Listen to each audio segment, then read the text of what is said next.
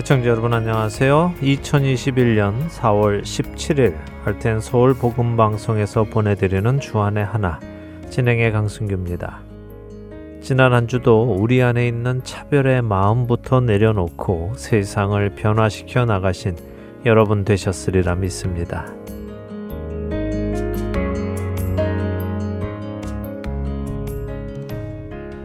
안내 말씀 하나 드리고 오늘 방송 시작하겠습니다. 많은 청취자분들이 부탁하셨던 요한 계시록을 지난 2020년 4월부터 방송하여 지난 2021년 3월까지 함께 읽는 계시록이라는 프로그램을 통해서 나누었습니다. 다행히 많은 청취자분들께서 방송을 통해 잘못 이해하고 또 잘못 알고 있었던 것을 깨닫게 되셨고 하나님의 구원의 역사를 이해할 수 있게 되셨다고 연락을 주십니다. 참 감사한 일입니다. 사실 우리 주변에 많은 이단들이 요한 계시록을 오용하며 성도들을 혼란스럽게 하고 또 이단이 아니더라도 많은 성도들이 요한 계시록의 어떤 특정한 부분만을 발췌하여 이상하게 해석하며 불안을 조장하기도 하지요. 요한계시록을 차근차근 공부하여 이런 미혹에 빠지지 않고 건강한 신앙을 가지게 되기를 소망합니다. 쉬운 두 번의 방송을 통해 나눈 함께 읽는 계시록을 mp3 cd에 따로 담았습니다. 다시 한번 공부하고 싶으신 분들 또 주변의 다른 분들께 전달하실 분들 필요하시면 연락 주시기 바랍니다. 필요하신 만큼 보내드리도록 하겠습니다. 방대한 양이기 때문에요. mp3 cd로만 제작이 된다는 것을 양해해 주시기 바랍니다. 그리고 이 외에도 지난 방송들 빌립보서 강해 또 놀라우신 은혜 등도 따로 mp3 cd로 준비되어 있으니 필요한 분들 사무실로 연락 주시기 바랍니다. 연락 주실 전화는 602-866-8999입니다. 첫 찬양 함께 하신 후에 말씀 나누겠습니다.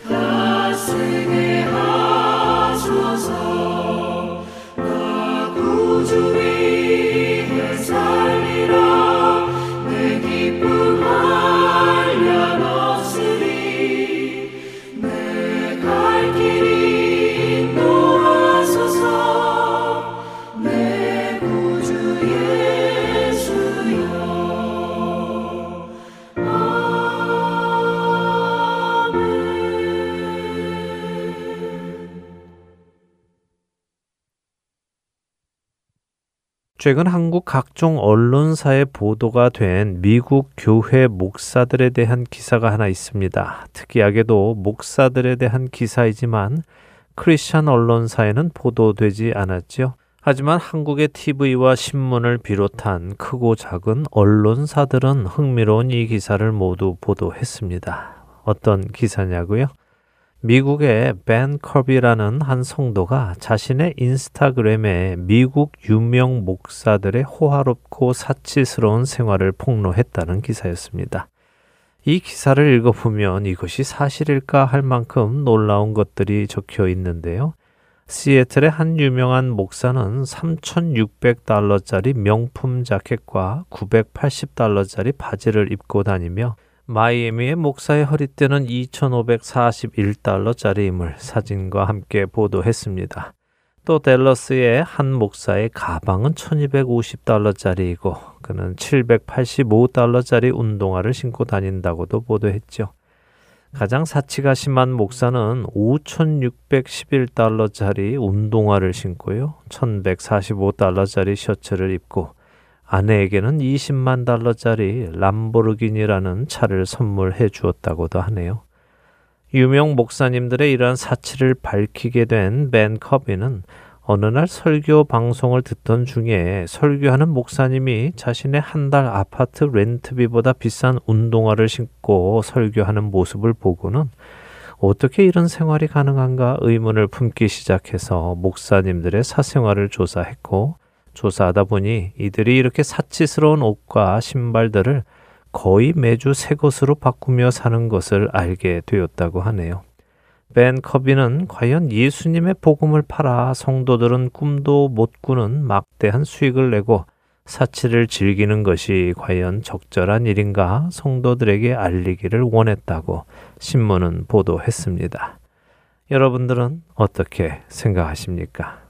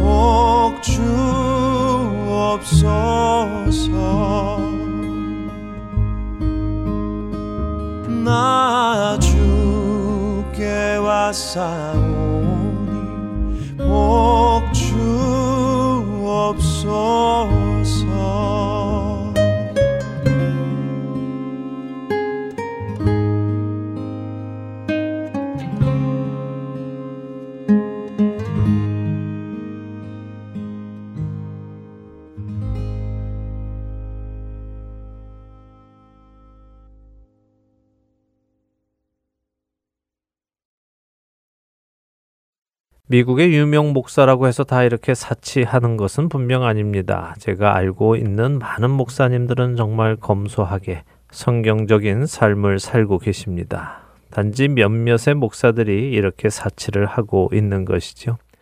사치란 무엇일까요? 예수님은 누가복음 7장 25절에서 그러면 너희가 무엇을 보려고 나갔더냐 부드러운 옷 입은 사람이냐 보라 화려한 옷을 입고 사치하게 지내는 자는 왕궁에 있느니라 라는 말씀을 하십니다. 여기서 쓰인 사치라는 단어는 꼭 필요한 것은 아니지만 자신의 즐거움을 위해서 하는 행위를 의미합니다. 신발은 꼭 필요하지요. 옷도 꼭 필요합니다. 그런데 그렇게 비싼 신발과 옷이 꼭 필요할까요? 사치하는 목사들이 전하고 있는 예수님께서 여우도 굴이 있고 공중의 새도 집이 있지만 인자는 머리 둘 것이 없다고 하신 것과는 정반대의 모습이라는 것이 아이러니합니다. 어쩌면 어떤 사람들은 그들이 자신들의 돈으로 무엇을 사든 그게 당신과 무슨 상관이냐고 말할지도 모릅니다. 자신이 벌어서 자신이 원하는 것을 사는데 당신이 보태준 것 있느냐라고 할지도 모르지요. 만일 그들이 사역자가 아니라면 또 그들이 그리스도인이 아니라면 할 말은 없습니다. 그러나 그들이 그리스도인이고 사역자들이기에 말을 해야 합니다. 그리스도인만이 가지고 있는 몇 가지의 특권 중에 하나는 자신에게 있는 권리를 포기할 수 있다는 것입니다. 내게 그것을 살 권리도 있고 또 능력도 있고 그것을 먹을 권리도 있고 능력도 있고 그럼에도 불구하고 내가 남의 유익을 위하여 예수 그리스도의 영광을 위하여 그 권리를 포기하겠다 하는 특권이 그리스도인들에게는 있다는 것입니다. 사도 바울은 고린도전서 8장 13절에서 그리스도인이 가지고 있는 이 특권을 이렇게 설명하지요. 그러므로 만일 음식이 내 형제를 실족하게 한다면 나는 영원히 고기를 먹지 아니하여 내 형제를 실족하지 않게 하리라. 사도 바울은 자신에게 있는 먹는 특권을 형제가 실족하지 않게 하기 위해 포기할 수 있다고 말하는 것입니다.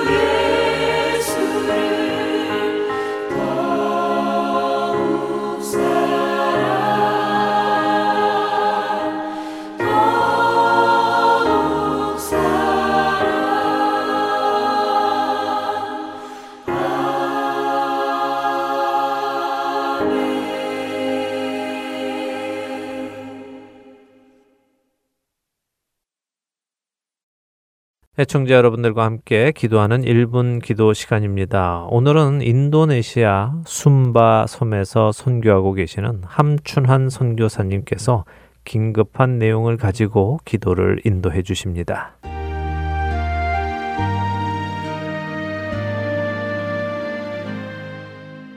하트앤 서울 복음 방송 1분 기도 시간입니다. 저는 인도네시아 함춘한 선교사입니다. 오늘 함께 나눌 기도 제목은 숨바섬입니다. 인도네시아에는 17,000여 개의 섬이 있고 그중 큰 섬 중의 하나인 숨바섬에는 250만의 인구가 살고 있고 약 65%가 아직도 주님을 모르는 정령신앙, 어두운 영들에 붙잡혀서 살고 있는 지역입니다.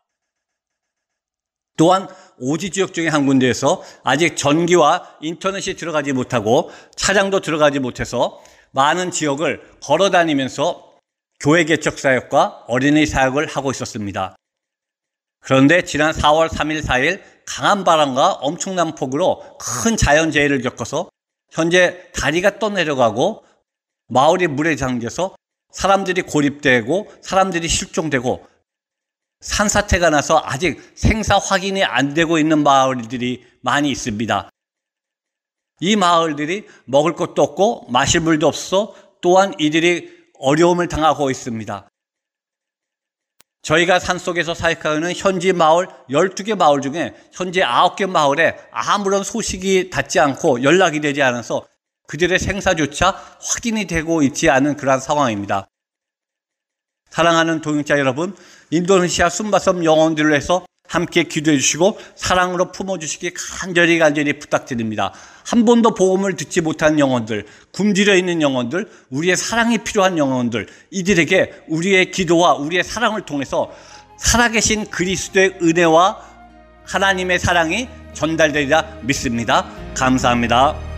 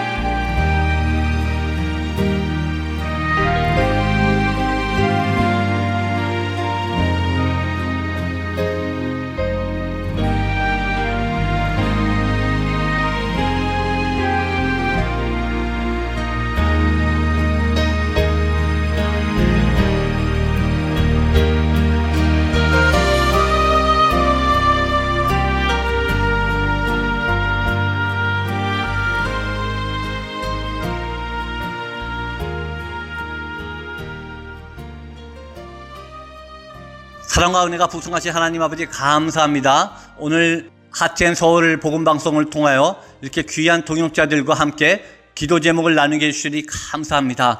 그렇습니다, 주님.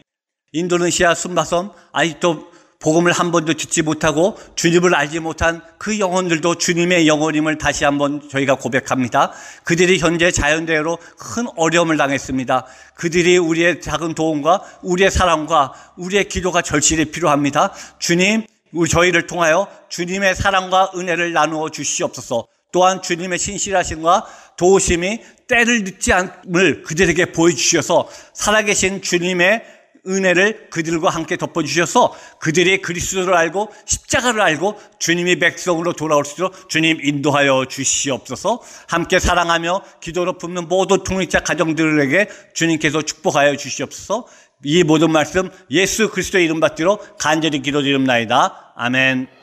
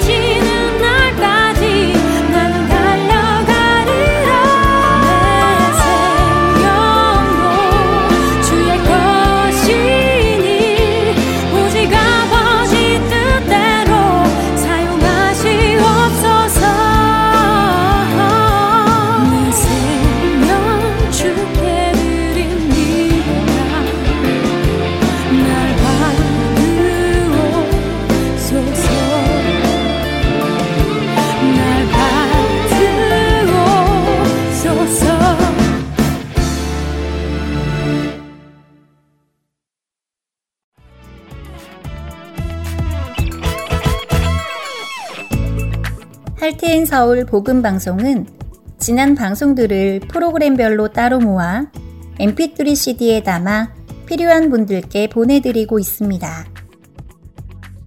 지난 방송들 중 다시 듣고 싶으신 프로그램이 있으시면 할테인 서울 복음 방송 사무실로 연락 주시기 바랍니다.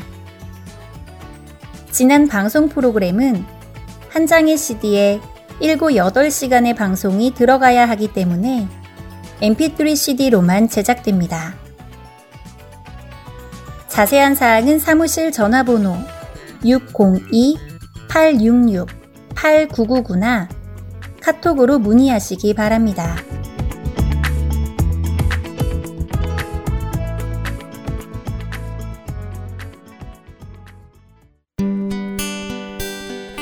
기쁜 소식 사랑으로 땅끝까지 전하는 아랜소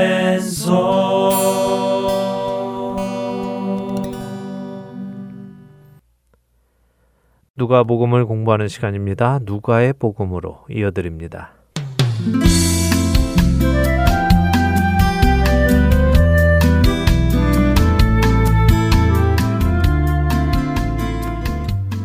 애청자 여러분 안녕하세요. 누가가 기록한 예수님의 이야기 누가의 복음 진행의 함혜진입니다. 네, 여러분 안녕하세요. 강승규입니다.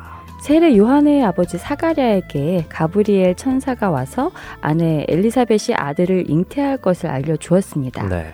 그런데 사가랴는 천사의 이야기를 믿지 못했어요. 그랬습니다. 천사의 이야기를 믿지 못한 사가랴는 천사에게 자신이 어떻게 그 일을 알겠습니까? 무언가 증거라도 있습니까? 하는 질문을 했습니다. 네. 그러자 천사가 그래 네가 못 믿으니까 내가 믿을 만한 증거를 주겠다.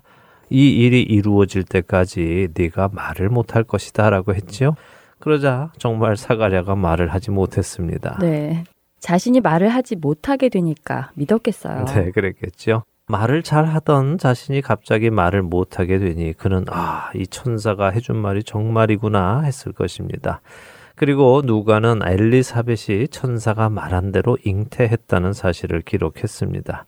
자, 오늘은 그 다음 이야기 세례 요한이 준비한 길 위에 오시는 예수님의 수태고지 장면을 보겠습니다. 누가복음 1장 26절부터 38절까지 읽고 이야기 나누지요. 누가복음 1장 26절부터 읽겠습니다. 여섯째 달에 천사 가브리엘이 하나님의 보내심을 받아 갈릴리 나사렛이란 동네에 가서 다윗의 자손 요셉이라 하는 사람과 약혼한 처녀에게 이르니 그 처녀의 이름은 마리아라. 그에게 들어가 이르되 은혜를 받은 자여 평안할지어다 주께서 너와 함께 하시도다 하니 처녀가 그 말을 듣고 놀라 이런 인사가 어찌함인가 생각하매 천사가 이르되 마리아여 무서워하지 말라. 내가 하나님께 은혜를 입었느니라. 보라 내가 잉태하여 아들을 낳으리니 그 이름을 예수라 하라. 그가 큰 자가 되고 지극히 높으신 이의 아들이라 일컬어질 것이요.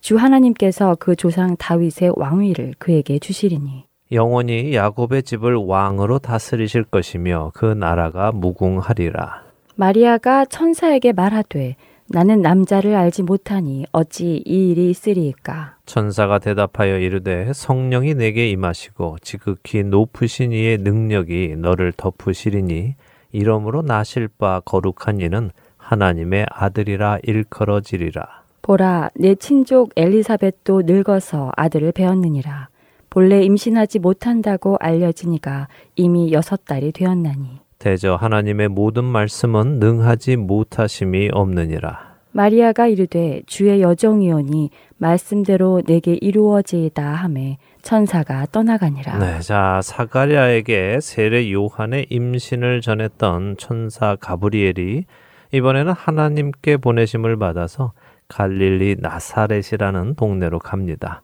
사실 이 나사렛이라는 동네는요, 예수님이 이곳에서 살기 전까지는 동네 사람들 외에는 잘 들어보지도 못한 곳이라고 합니다. 음. 갈릴리는 지역 이름이니까 그래도 아는 사람들이 좀 있지만요, 이 갈릴리의 나사렛은 그 지역 사람들 외에는 알지 못하는 작은 고을이죠. 사람들에게는 알려지지 않은 동네이지만 하나님은 아십니다. 아무리 작은 고을의 작은 집이라도 하나님은 아시죠. 자, 이렇게 작은 지역, 작은 마을의 한 여성에게 천사가 찾아옵니다. 이 여성이 누굽니까? 네, 다윗의 자손 요셉과 약혼한 마리아라는 처녀인데요. 네, 마리아라는 처녀인데 이 처녀가 요셉이라는 청년과 약혼을 했고 네. 이 요셉이라는 청년은 다윗의 자손이다라고 또 자세히 설명해 주고 있습니다. 유대의 결혼 문화에 대해서 좀 아십니까? 글쎄요. 가끔 설교를 통해 듣기는 했는데요. 약혼을 해도 정혼한 사이와 마찬가지고 법적 효력도 동일하다. 뭐 이런 정도만 알고 있어요. 네, 뭐 그 정도만 알고 계셔도 되는데요. 네. 제가 예전에 아브라함의 하나님이란 프로그램에서 설명을 드린 적이 있습니다. 간단하게 유대인의 다섯 가지 결혼 의식을 설명해 드릴게요. 첫째는 쉬드힌이라는 결혼 상대를 구하는 과정이 있고요. 두 번째는 케두바라고 해서 결혼 상대가 구해지면 그 결혼 상대에게 신랑이 자신에 관한 소개서와 앞으로 결혼을 하면 어떤 일이 있을지를 적은 약속을 문서로 적어서 상대에게 주는 의식이 있습니다. 이것을 받은 여성이 그 내용이 마음에 들면 결혼을 허락하는 것이고요. 마음에 들지 않으면 결혼을 거부할 수 있습니다. 만일 여성이 결혼을 허락하면 에루신이라는 단계에 들어갑니다. 바로 약혼인데요. 마리아와 요셉이 이 에루신을 한 것입니다. 이렇게 에루신을 하고 나면 네 번째 단계인 카두신에 들어갑니다. 카두신은 신랑이 집을 준비하는 기간이죠. 그럼 지금 요셉과 마리아가 이 카두신의 기간 중에 있는 것이군요. 그렇죠. 요셉이 마리아와 살 집을 준비하고 있는 것입니다. 보통 이 기간은요, 1년 정도라고 하는데요. 이렇게 신랑이 집을 마련하면 신랑의 아버지가 자, 준비가 다 된 것 같구나. 이제 가서 내 아내를 데려와라. 이렇게 허락을 하면 네. 신랑은 친구들과 함께 나팔을 불며 신부를 데리러 갑니다. 그리고는 결혼식을 올리지요. 이것이 다섯 번째 의식인 니수인입니다. 음, 그렇군요.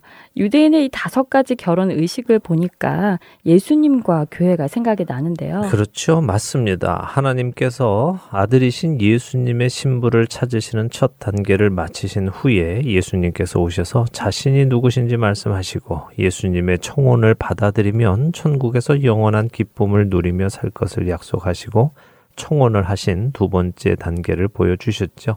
누구든지 예수님의 그 청혼을 받아들인 자는 예수님과 약혼의 관계인 세 번째 관계에 들어가는 것입니다.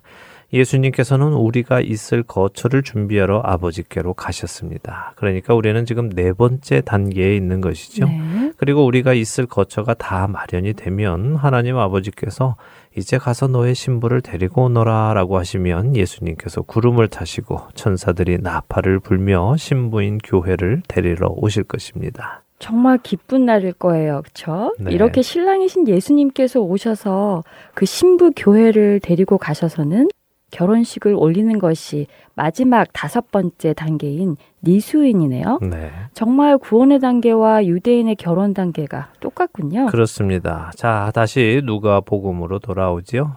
마리아는 요셉과 약혼을 했고요. 이제 요셉은 살 거처를 준비하는 기간입니다. 신랑이 집을 준비하는 동안 신부는 자신을 정결하게 지키면서 신부 수업을 해야 합니다. 결혼 후에 신랑을 돕는 배필로서 부족함이 없도록 준비하는 것이죠. 이런 시기에 신부가 신랑에게 신실하지 못하고 다른 남성에게 마음을 준다면 그 신부는 신부로서의 자격이 없는 것입니다. 모세의 율법에 의하면 이런 여성은 돌에 맞아 죽을 수 있죠. 실제로 그런가 한번 찾아볼까요? 신명기 22장 23절과 24절 읽어주시겠습니까? 네. 신명기 22장 23절과 24절입니다. 처녀인 여자가 남자와 약혼한 후에 어떤 남자가 그를 성읍 중에서 만나 동침하면 너희는 그들을 둘 다 성읍 문으로 끌어내고 그들을 돌로 쳐 죽일 것이니 그 처녀는 성 안에 있으면서도 소리 지르지 아니하였으며 그 남자는 그 이웃의 아내를 욕보였습니다. 너는 이같이 하여 너희 가운데에서 악을 제할지니라. 네. 약혼한 여성이 다른 남성과 동침하면 둘 다 죽임을 당하는 것이군요. 네, 그렇습니다. 근데 이것은 약혼한 여성이 강제로 추행을 당한 것을 말씀하는 것은 아닙니다. 네. 여성과 남성이 서로 합의하에 동침한 것을 말씀하시는 것이죠. 처녀가 성 안에 있으면서 소리 지르지 아니했다 하는 것이 그것을 말씀하시는 음. 것입니다. 자, 이런 유대의 법, 하나님의 법 아래에 있는 마리아에게 어떤 일이 일어나는 것인지 보도록 하지요. 먼저 천사가 마리아에게 은혜를 받은 자여 평안할지어다라고 말씀을 전합니다. 네. 가브리엘 천사가 사가랴에게 나타났을 때와 마리아에게 나타났을 때의 다른 점을 보십니까? 다른 점요. 네. 어, 글쎄요. 사가랴에게는 그냥 두려워하지 말라고 하고 아기를 낳을 것을 말해 주었던 것 같고요. 마리아에게는 인사를 하며 나타난 것 같은데요. 네, 뭐 그런 다른 점도 있죠. 그런데요, 네. 또 생각을 해보면요, 사가랴와 엘리사벳에 대해서는 그들이 하나님의 모든 계명과 규례를 지킴으로 흠이 없는 의인이었다 함을 말씀하셨죠. 그리고 그들에게 아기가 생기는 은혜를 주셨습니다. 그러니까 이들 사가랴 부부는 구약의 모습을 보여주시는 것입니다. 율법을 지키는 의인에게 주어지는 은혜이지요. 음, 반면에 마리아는 그녀가 의인인지 아닌지, 그녀가 계명과 규례를 지키는지 안 지키는지에 대한 설명이 없습니다. 물론 이 말이 마리아가 막 사는 사람이라는 말씀은 음. 전혀 아닙니다. 네. 그러나 그녀의 행위와 상관없이 하나님의 음. 은혜로 그녀에게 아기가 생기는 것이죠. 그러니 마리아가 특별했기 때문에 선택을 받았다 하는 생각을 하는 것은 비성경적입니다. 마리아가 특별해서 선택을 받은 것이 아니라 하나님께서 은혜로 마리아를 선택하신 것입니다. 음, 그렇군요. 율법을 지킴으로 은혜를 받는 것이 아니라 하나님의 일방적인 은혜로 마리아에게 이 일이 일어난다는 것이죠. 그렇죠. 이처럼 예수 그리스도는 처음부터 하나님의 은혜로 우리에게 음. 오심을 받는 것입니다. 네. 우리의 행위 때문이 아니라요. 자, 이렇게 천사가 말을 하니 마리아가 그 말을 듣고 놀랍니다. 그런 그녀에게 천사가 마리아야 무서워하지 말아라. 하나님의 은혜가 내게 임했다라고 해 주시죠. 그리고는 충격적인 이야기를 해 주십니다. 처녀가 임신을 한다는 소식이죠. 네, 맞습니다. 네가 잉태하여 아들을 낳을 것이다라고 하십니다. 놀라운 이야기죠. 유대 문화 속에서 마리아는 자신이 아직 결혼의 네 번째 단계, 남편이 거처를 준비하는 기간에 있기 때문에 결혼식이 열리는 다섯 번째 단계에 가기 전에는 임신을 할 수 없는데 임신을 한다고 하니 놀라운 일이죠. 그렇죠. 예, 그런 그녀에게 천사는 그 이름을 예수라고 하라고 합니다. 예수라는 말은 히브리어 여호수아의 헬라어 발음입니다. 여호수아의 의미는 여호와께서 구원하신다 하는 의미죠. 여호와 하나님께서 구원하신다는 의미의 이름이 예수님께서 누구이신지를 명확하게 알려주십니다. 그렇습니다. 여기서 잠시 구약의 이야기를 드리겠습니다. 하나님께서는 모세를 통해 이스라엘 자손을 애굽의 노예인 상태에서 자유하게 하셨습니다. 그리고는 모세를 통해 여러 가지 이적과 기적을 행하시고 또 율법과 말씀을 주시며 가나안 땅에까지 인도해 가셨지요.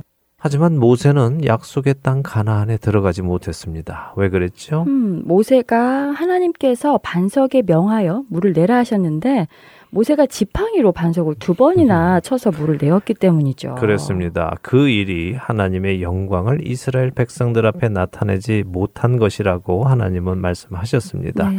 오늘은 이것이 무슨 의미인지는 나누지 않겠습니다. 중요한 것은 이것입니다. 모세는 율법을 대표하는 사람이며 율법을 상징하는 사람입니다.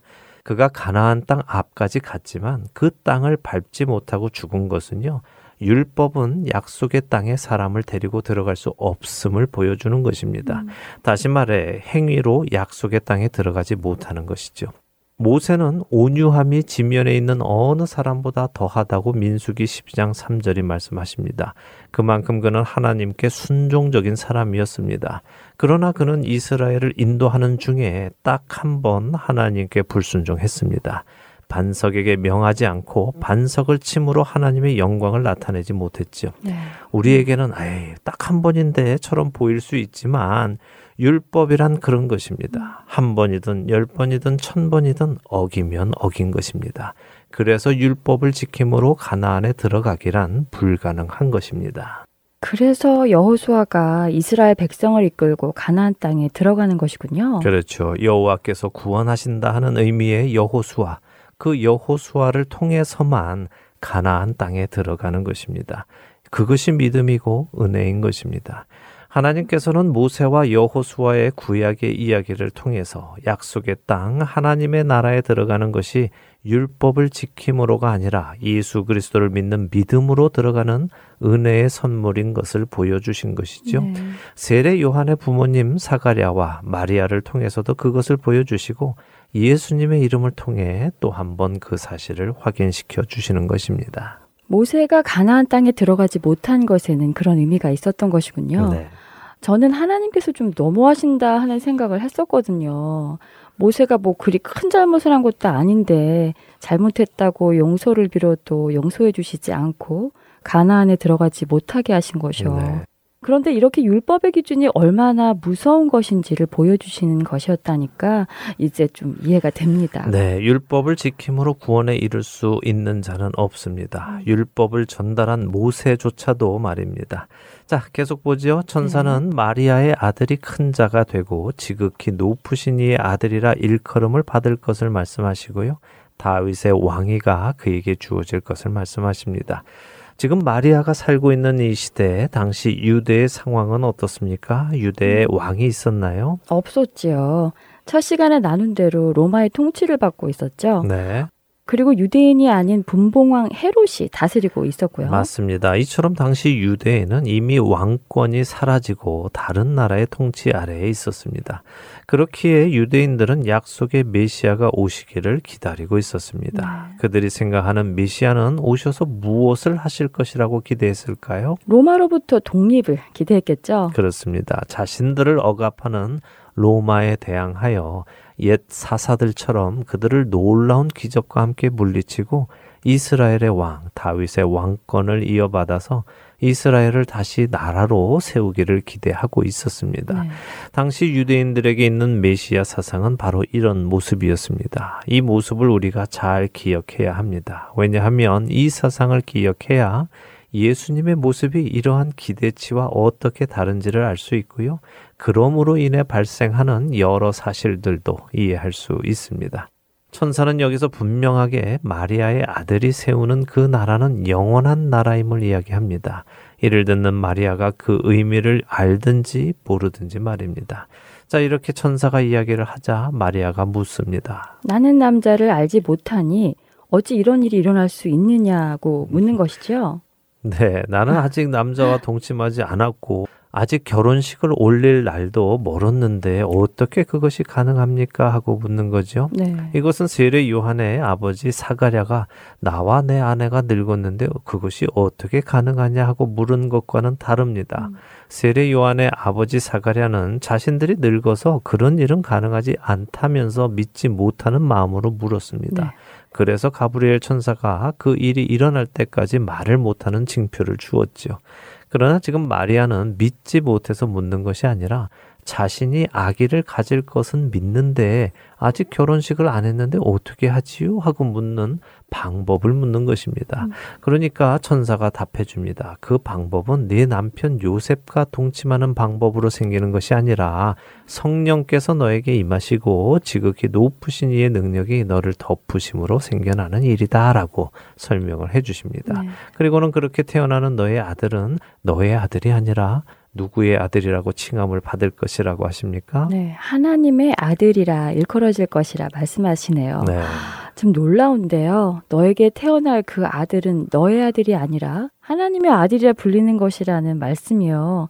한 여성으로 이 말은 너무 놀라운 말인 것 같아요. 네, 놀라운 말이죠. 이것은 그냥 축복의 인사말 같은 것이 아닙니다. 실제로 일어날 일이죠. 음. 여기 표현된 하나님의 아들이라는 표현, 이 표현은 오늘은 시간이 없으니까 다음에 다시 나누도록 하겠습니다. 네. 참 중요한 표현이기 때문입니다. 자, 계속 보지요. 천사는 마리아에게 너의 친족 엘리사벳도 늙어서 임신을 못할 상황이었지만 지금 임신하여 벌써 6개월이나 되었다. 그렇기에 하나님의 모든 말씀은 능치 못한 일이 없다면서 증거도 보여주십니다. 네, 엘리사벳이 임신했다는 사실이 마리아에게도 그런 일이 있을 것이라는 하나의 증거로 주는 것이군요. 그렇죠. 그러자 마리아가 어떻게 대답합니까? 주의 여종이오니 말씀대로 내게 이루어지이다 하며 순종하시네요. 네, 순종합니다. 네. 어, 나 약혼 중에 임신하면 돌 맞아 죽는데요. 요셉이 나의 무죄를 믿어주지 않으면 어떡하죠? 안 됩니다. 자칫하면 저 죽어요. 라고 하지 않습니다. 그녀는 자신이 이해할 수는 없는 일이지만 하나님께서 그렇게 하신다니 그렇게 될 것이라는 믿음을 보여줍니다. 자, 이렇게 38절까지 보았습니다. 다음 시간에 누가복음 1장을 마무리하도록 하겠습니다. 네, 우리에게도 마리아와 같은 믿음이 있기를 바라며 오늘 누가복음 마치도록 하겠습니다. 다음 주에 다시 찾아뵙겠습니다. 안녕히 계십시오. 안녕히 계세요.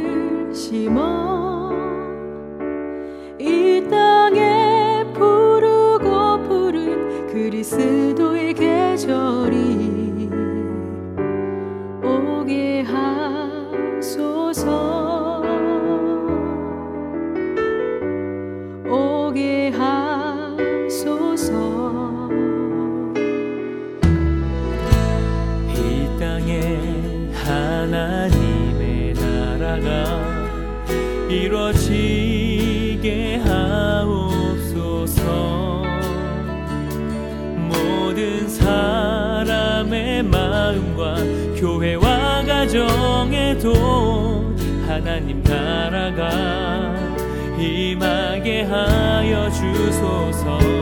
주의 전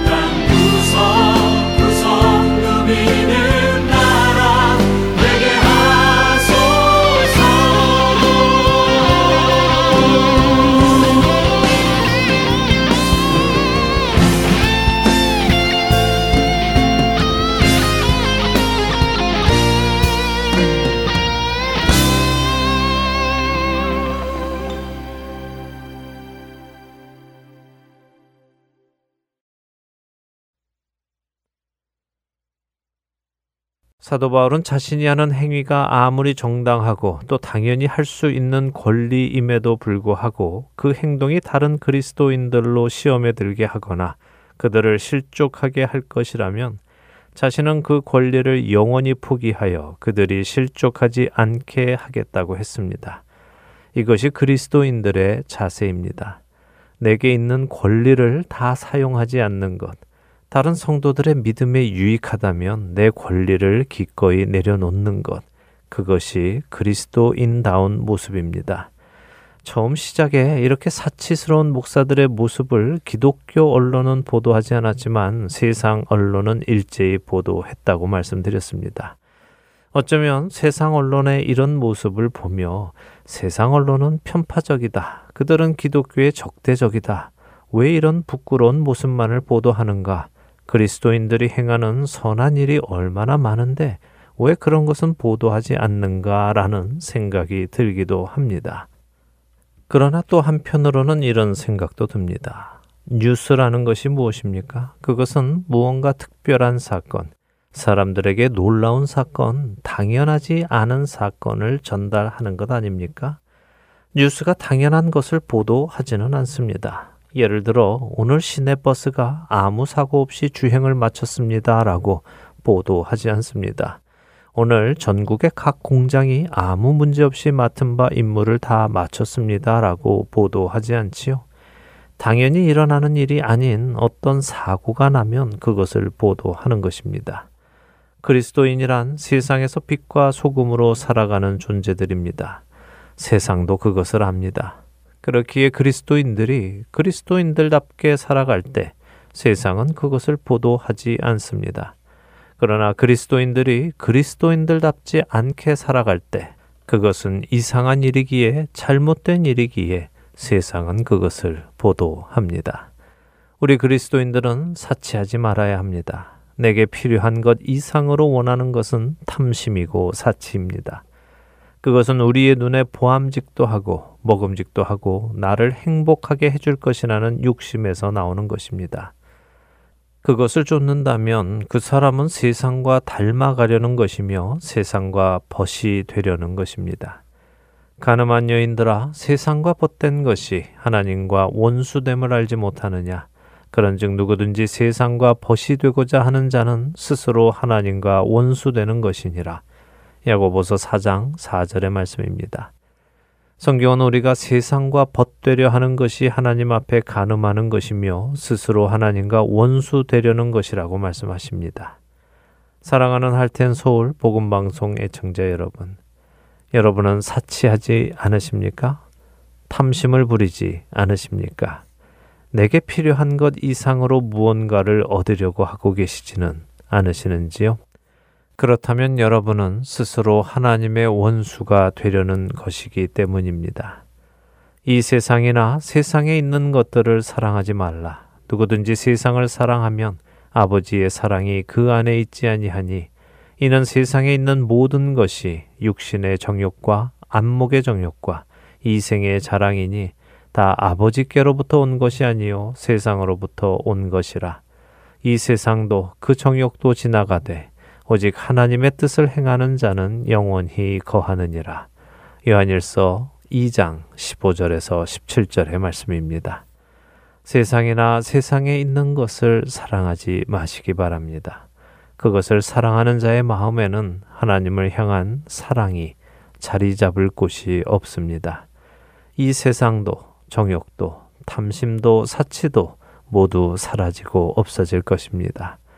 오직 하나님의 뜻을 행하는 자만 영원히 거한다고 약속하십니다.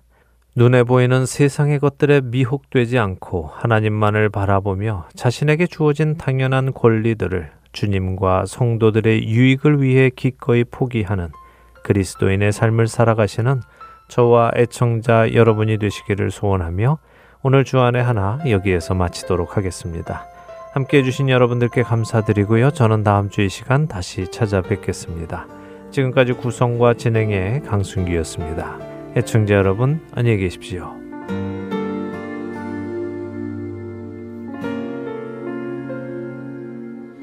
나의 모습, 나의 손 주님 앞에 모두 드